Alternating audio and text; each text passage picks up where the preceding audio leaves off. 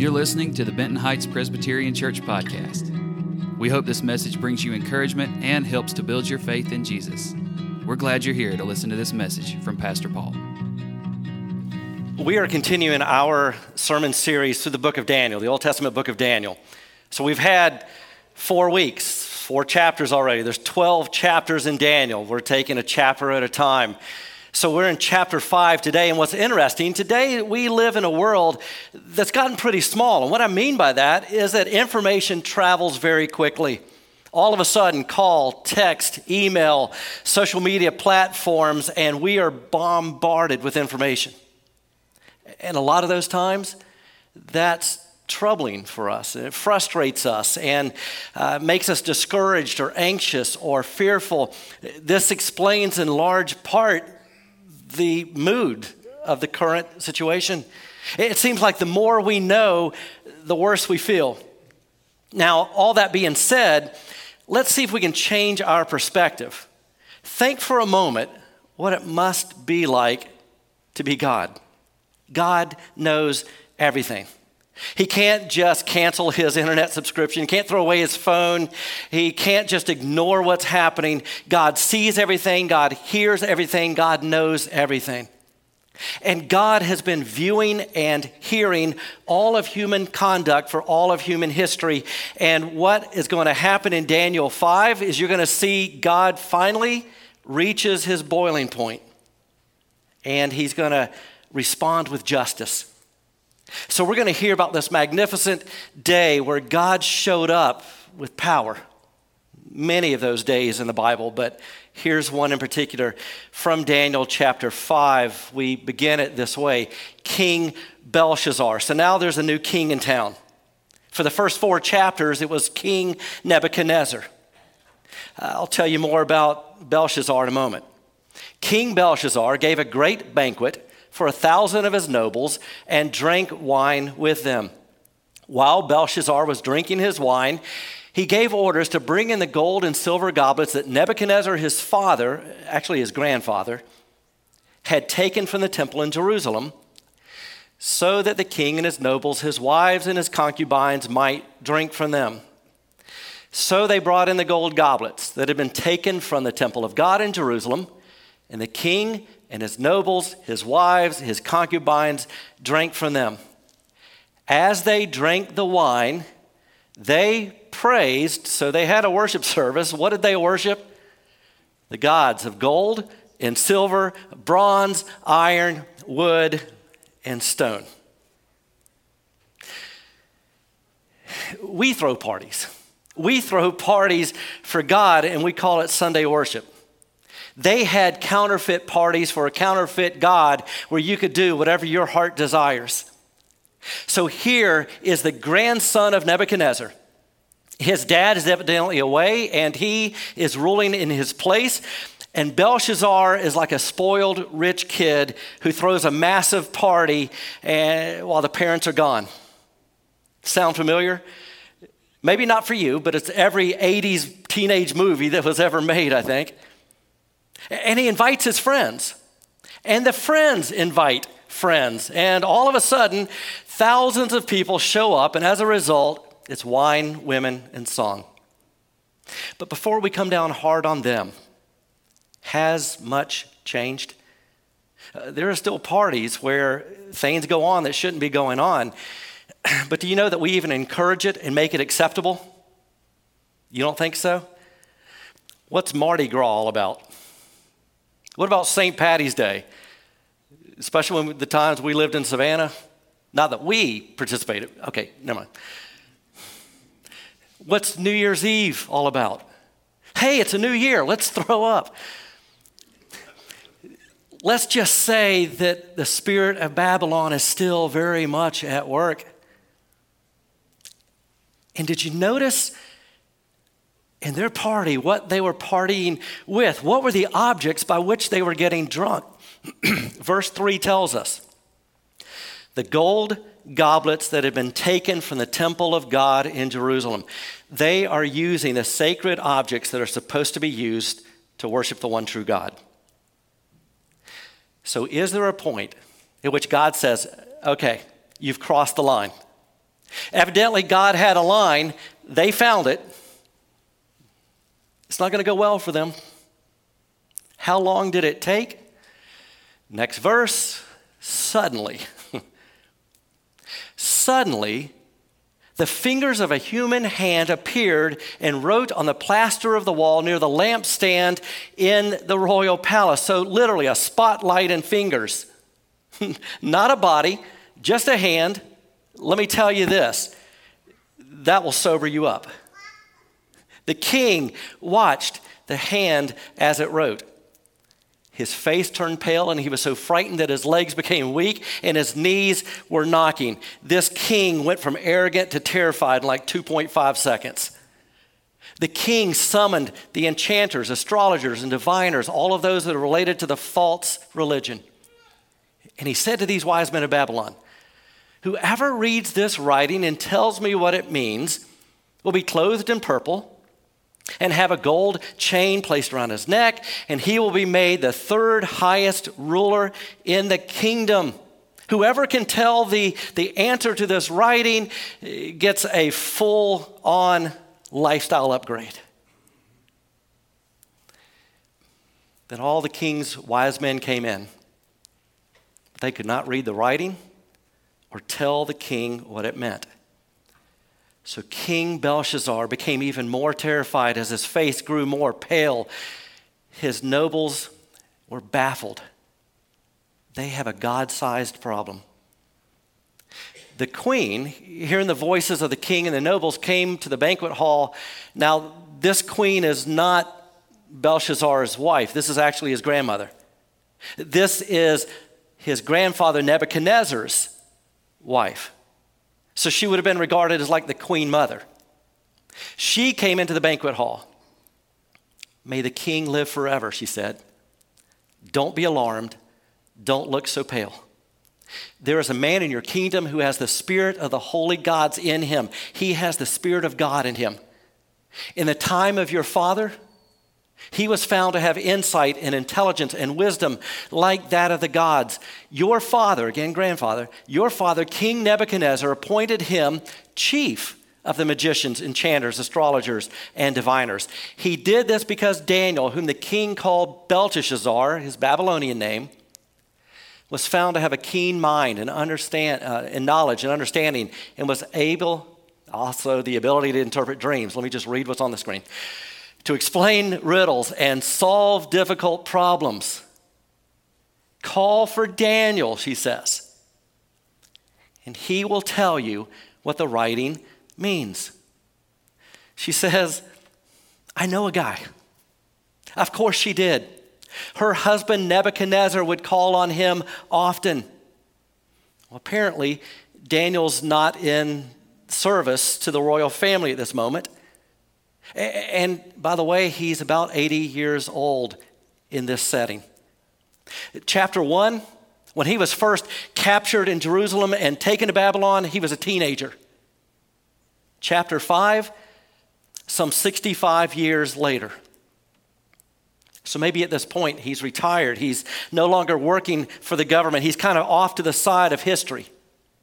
And just like you and me, there are times when God did some miraculous things in and through Daniel. But for the most part, his daily existence was just trying to be faithful to serve God without fanfare and supernatural events. What this is also telling us is that God is orchestrating all the events and occurrences in your life to bring you closer to Him. He wants to get your attention because He has more for you than you have for you. One more point to make here. We saw this last week. Daniel is the one the Queen Mother has full assurance in because the Holy Spirit resides in Daniel. Here's the point you and I need to live our faith openly, publicly, unashamedly. If everyone else gets to be proud of their thing, we get to be proud of Jesus in everything. Now, the pressure in our culture is this keep your faith to yourself, it's a private matter. Not so. It must be personal.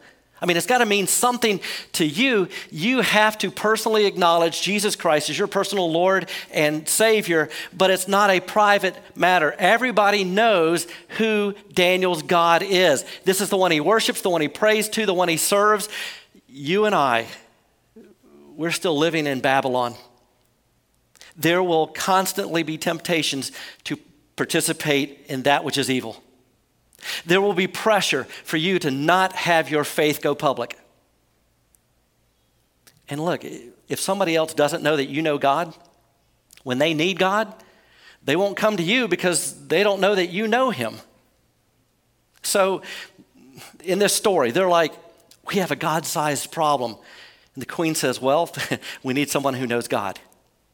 Well, the same Holy Spirit that empowered Daniel empowered the life of Jesus Christ, empowers the lives of the children of God to have the power of God and demonstrate the character of God. So Daniel was brought before the king, and the king said to him, Are you Daniel, one of the exiles my father the king brought from Judah? I have heard the spirit of the gods is in you. They didn't know how else to describe it. I understand Spirit of God of the gods is in you, and you have insight, intelligence, and outstanding wisdom. The wise men and enchanters were brought before me to read this writing and tell me what it means, but they could not explain it. Now I have heard that you are able to give interpretations and to solve difficult problems. If you can read this writing and tell me what it means, you will be clothed in purple and have a gold chain placed around your neck, and you will be made the third highest ruler in the kingdom. You'll be number three. It sounds impressive, doesn't it? I mean, number one is dad, number two is Belteshazzar, the, the grandson, Belshazzar, rather. You'll be number three. It sounds like a promotion. It's really not. Daniel already works for a king. He already in, will inherit a kingdom. And this human king and his kingdom is going to go down this night. Daniel answered the king You may keep your gifts for yourself and give your rewards to someone else. I don't work for money, fame, glory. I work for God. Nevertheless, I will read the writing for the king and tell him what it means. Your Majesty the Most High God, you know, the true king, the one who rules over everything, gave your father Nebuchadnezzar sovereignty and greatness and glory and splendor. Because of the high position he gave him, all the nations and peoples of every language dreaded and feared him. Those the king wanted to put to death, he put to death. Those he wanted to spare, he spared. Those he wanted to promote, he promoted. Those he wanted to humble, he humbled. But when his heart became arrogant and hardened with pride, he was deposed from his royal throne and stripped of his glory. Here's Daniel, the old guy, talking to the young guy and really taking him to school. Let me tell you what God has done for your family. You know, we all need encouragement. At the same time, we all need rebuke. You see, where there is sin, there is also judgment and the wrath of God. And when we are saved, we are saved from sin and from judgment and from the wrath of God. But what we're also about, about to see in this chapter are consequences. And that's not something we're even delighted to hear about in today's language. But God still gives the guilty an opportunity to repent. Belshazzar is still alive. There's a chance for him to turn from his ways, trust in God, receive forgiveness, and join Daniel in his service to the real king. Now, we were just reminded of Nebuchadnezzar's problem it was pride, and he had become hard hearted. You know, the first character in the Bible that was proud was Satan. And today it seems that we honor and celebrate being proud and self serving.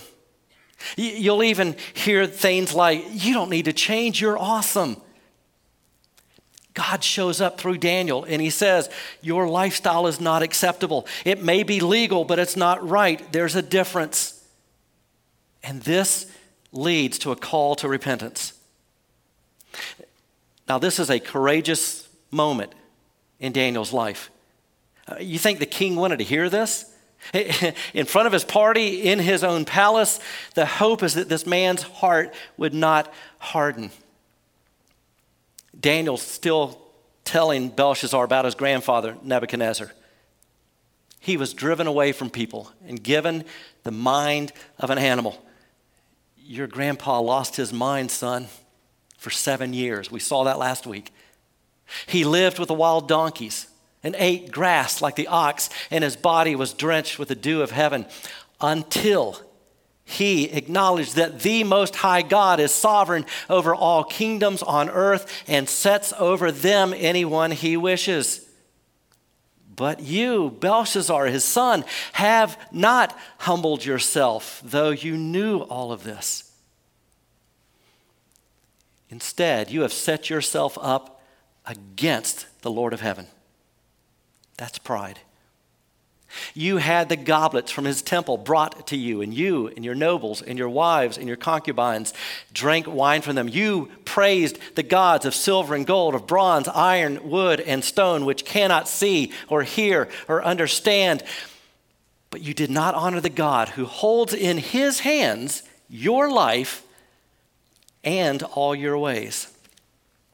This is really about pride versus humility. In chapter 4, last week, with Nebuchadnezzar, God gave him a warning.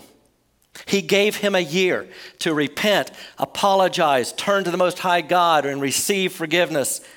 At the end of one year, what does Nebuchadnezzar do? He's on the roof of his palace and he's looking down on everyone else and he's looking at all that he has built, all that he has done, all his achievements and he loses his mind for seven years.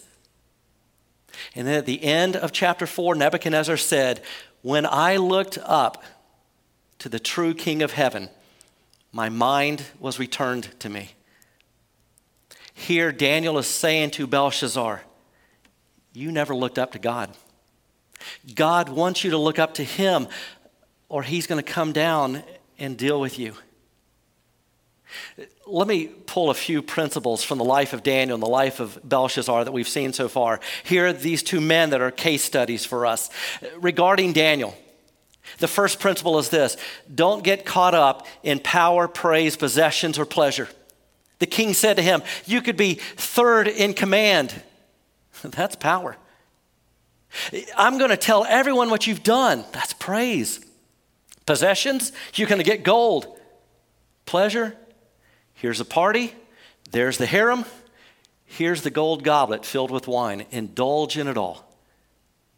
Our human nature is sinful. We could easily be tempted by those things, but Daniel knew that they were fleeting and temporary and that the joy of the Lord is deeper and richer and never ends. The second principle we learn from Daniel is that the only way to conquer fear of man is with fear of God. Proverbs 29 25 says, Fear of man will prove to be a trap, it's a snare. How terrified would you be if you had Daniel's job at that moment? I mean, this is not a family you want to pick a fight with. Belshazzar's grandfather, Nebuchadnezzar, when he, he had his way with the Jewish people. And when they didn't obey him, like Shadrach, Meshach, and Abednego, what happened to them? He threw them in a fiery furnace. But Daniel is going to overcome fear of man with the fear of God. Look, I get it. There aren't many of us who like to have hard conversations with others, uh, to be in conflict. We have fear of man. But Daniel has love for his enemies because he has fear of God, so he does not fear his enemies. He just knows what is right and he seeks to do and say that which is right. A third principle, we saw this a couple of weeks ago. Because Daniel knelt before God, he is able to stand before kings. Everyone else bowed down. except for Daniel and his three friends. Here we see that if you kneel before God, you can stand before kings, kneeling in prayer, kneeling in worship, demonstrating your heart's condition. And number four, Daniel doesn't edit or water down the message. He lets God speak, and Daniel simply delivers the message. Now, how about Belshazzar? What are some of the principles that we learn from him? One thing we learn is that unless God is your father, it's always going to be like father, like son. You see, our world is not on a trajectory to automatically get better. It doesn't feel like this world is any more loving, safe, kind, generous, patient. The only way that people change is that they need God, and God becomes their father. And they join in the family of God and they're filled with the Holy Spirit and they get conformed to the Son of God. That's the only way change happens. Otherwise, it's just generation after generation of evil thinking. After Nebuchadnezzar dies, his successor was murdered by his brother. They put another guy on the throne. He gets killed in battle. Well, go on down the line. Here's the grandson ruling, and what does he do? He throws a party, gets drunk, and he literally wages war against God. That's three generations of not learning from family history. A second principle we learn from Belshazzar pride is a problem. Ultimately, this is all a result of pride. And this isn't just something that some people struggle with. We all struggle with pride. The only difference is whether or not it's a problem for us. That is, are you fighting against it or are you succumbing to it? So, in what areas of your life are you proud? That you look down on others, that you're defiant as if you're the exception to the rule, or, that you get to declare the rules by which your life is governed. A third principle if you don't worship the Creator, you will worship the created. They worship the gods of gold, silver, and name all the materials that were in there. Look, we're all worshipers.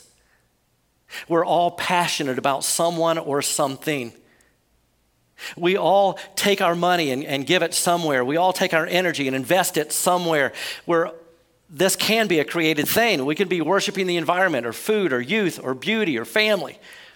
Created things can be our income, our status, our sports team, our, our favorite hobby, our political party. We worship with religious devotion, created things.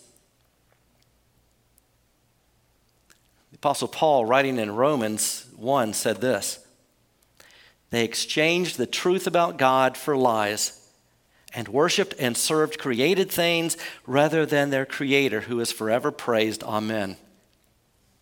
What happens in idolatry is that we take a good thing and put it in God's place, thereby making it a bad thing. So I'm not saying that food or relationships or pets or jobs are bad things, they just make for bad gods. And then the fourth principle they used holy vessels in an unholy way. Today, if you belong to Jesus Christ, you are under the rulership of King Jesus. So, to further this analogy, you know what God's holy vessels are today? You are. I'll prove it to you. The Apostle Paul in 2 Timothy chapter 2 says this Now, in a great house, there are not only vessels of gold and silver, but also of wood and clay, some for honorable use, some for dishonorable. Therefore, if anyone cleanses himself from what is dishonorable, he will be a vessel for honorable use, set apart as holy, useful to the master of the house, ready for every good work. You are God's holy vessels. So, if we're God's holy vessels, we constantly need repentance, holiness, change, for God to cleanse us, to be His rightly used vessels. And here's what I want you to know it doesn't matter how dirty you've made the vessel, Jesus is the one who can make it clean. He comes to forgive your sins, and He does that by dying on the cross in your place for your sins. Maybe some of you think, I can't serve God because I'm too dirty. You're haunted with guilt and shame and condemnation for mistakes, errors, sins, flaws, faults, failures of your past. If we confess our sins, He is faithful and just to forgive our sins and cleanse us from all unrighteousness. That's 1 John 1 9. The one thing that Belshazzar doesn't do is repent of his sins. He's never made clean. So there are two men here. The point is, you can be like this one or like this one. God welcomes you to receive his kingdom, to be a part of, of King Jesus' kingdom, so that you can be filled with his spirit. The story concludes you Daniel's still talking to Belshazzar. You praised the gods of silver and gold, of bronze, iron, wood, and stone, which cannot see or hear or understand. But you did not honor the God who holds in his hand your life and all your ways. Let me just say, you never know how much time you have. Therefore, he sent the hand that wrote the inscription. This is the inscription that was written. And then it's in Aramaic Mene, Mene, Tekel, Parsin. Here's what these words mean, Daniel says Mene. God has numbered the days of your reign and brought it to an end. It's now over. It took years to build this empire, and God's going to shut it down in minutes. Tekel. You have been weighed on the scales and found wanting. Your life, God's not pleased, Daniel's telling him. Peres, your kingdom is divided and given to the Medes and Persians. These are two people groups that came together to fight against the common enemy, the Babylonians. So Daniel gave the meaning of the inscription. Then at Belshazzar's command, Daniel was clothed in purple. He, you know, he lived out his end of the bargain too. He was clothed in purple. A gold chain was placed around his neck. He was proclaimed the third highest ruler in the kingdom. Yay, Daniel gets to be third in a kingdom that's going to be gone in like three hours. The prophecy has been given. It'll be fulfilled that very night, Belshazzar, king of the Babylonians, was slain, and Darius the Mede took over the kingdom at the age of 62. A new king. We'll hear more about him next week. You know, you read this, and some people want to judge God. We forget that God is the judge. So some people will say, Well, I don't like God doing this. In the same way, criminals don't like the cops it's not necessarily the police's fault when you act in a criminal way. So someone says, This is exactly why I can't worship the God of the Bible. He's harsh, he's mean, he's violent. Let me say what the book of Daniel has been telling us God is patient. let me prove it to you. 150 years before Daniel, the prophet Isaiah said, a prophecy against Babylon that Isaiah, son of Amoz, saw. See, I will stir up against them, against the Babylonians. This is God speaking through Isaiah. I will stir up against them the Medes, Medes and Persians who do not care for silver and have no delight in gold. Their bows will strike down the young men. They will have no mercy on infants, nor will they look with compassion on children. Babylon, the jewel of kingdoms, the pride and glory of the Babylonians, will be overthrown by God like Sodom and Gomorrah. Daniel was well aware of the teachings of Isaiah, and he would have taught them. Okay, this is what's coming. And God waits 150 years. So I'm not shocked that God judges them. I'm shocked that, that God waited 150 years. You see, when we do wrong and we get judgment, we call that right. When we do wrong and Jesus gets the judgment, we call that grace. God says, Look, I, I told you 150 years ago. And then I reminded you 100 years later through the prophet Jeremiah. Jeremiah has a, a very similar passage that he talks about what's going to happen to Babylon, and he mentions, in fact, three generations a grandfather, a son, and a grandson. This was 50 years before Daniel. So God says, Look, I, I gave it to you 150 years ago through Jeremiah. I gave it to you 50 years ago through Jer- from Isaiah to Jeremiah. Then God sends Daniel. And then God sends a dream to Nebuchadnezzar that Daniel interprets. And what was that dream? That the Babylonian Empire will come to an end, and the next empire along the path is the Medo Persian Empire. Daniel kept saying, This is where we're headed. The royal family kept saying, Nah, we don't believe in God. Look, God tells us there is a judgment to come. God tells us that there is heaven and hell. God tells us that there is life beyond the grave. God only speaks the truth. The Bible is God's word, it only leads to the truth. We all need forgiveness. We all need Jesus. Jesus is the only one who can take your sin and make you clean. So, who are you going to follow? Who are you going to worship? Do you know Jesus? Do you love Jesus? Have you given him your sin? Are you asking him to make you a holy vessel and to fill you with the Holy Spirit? If you receive Jesus and repent of your sin, your future is secure in God's hands. My job is to tell you the truth. Your job is to make the most important decision that you'll ever make. We hope you enjoyed the message.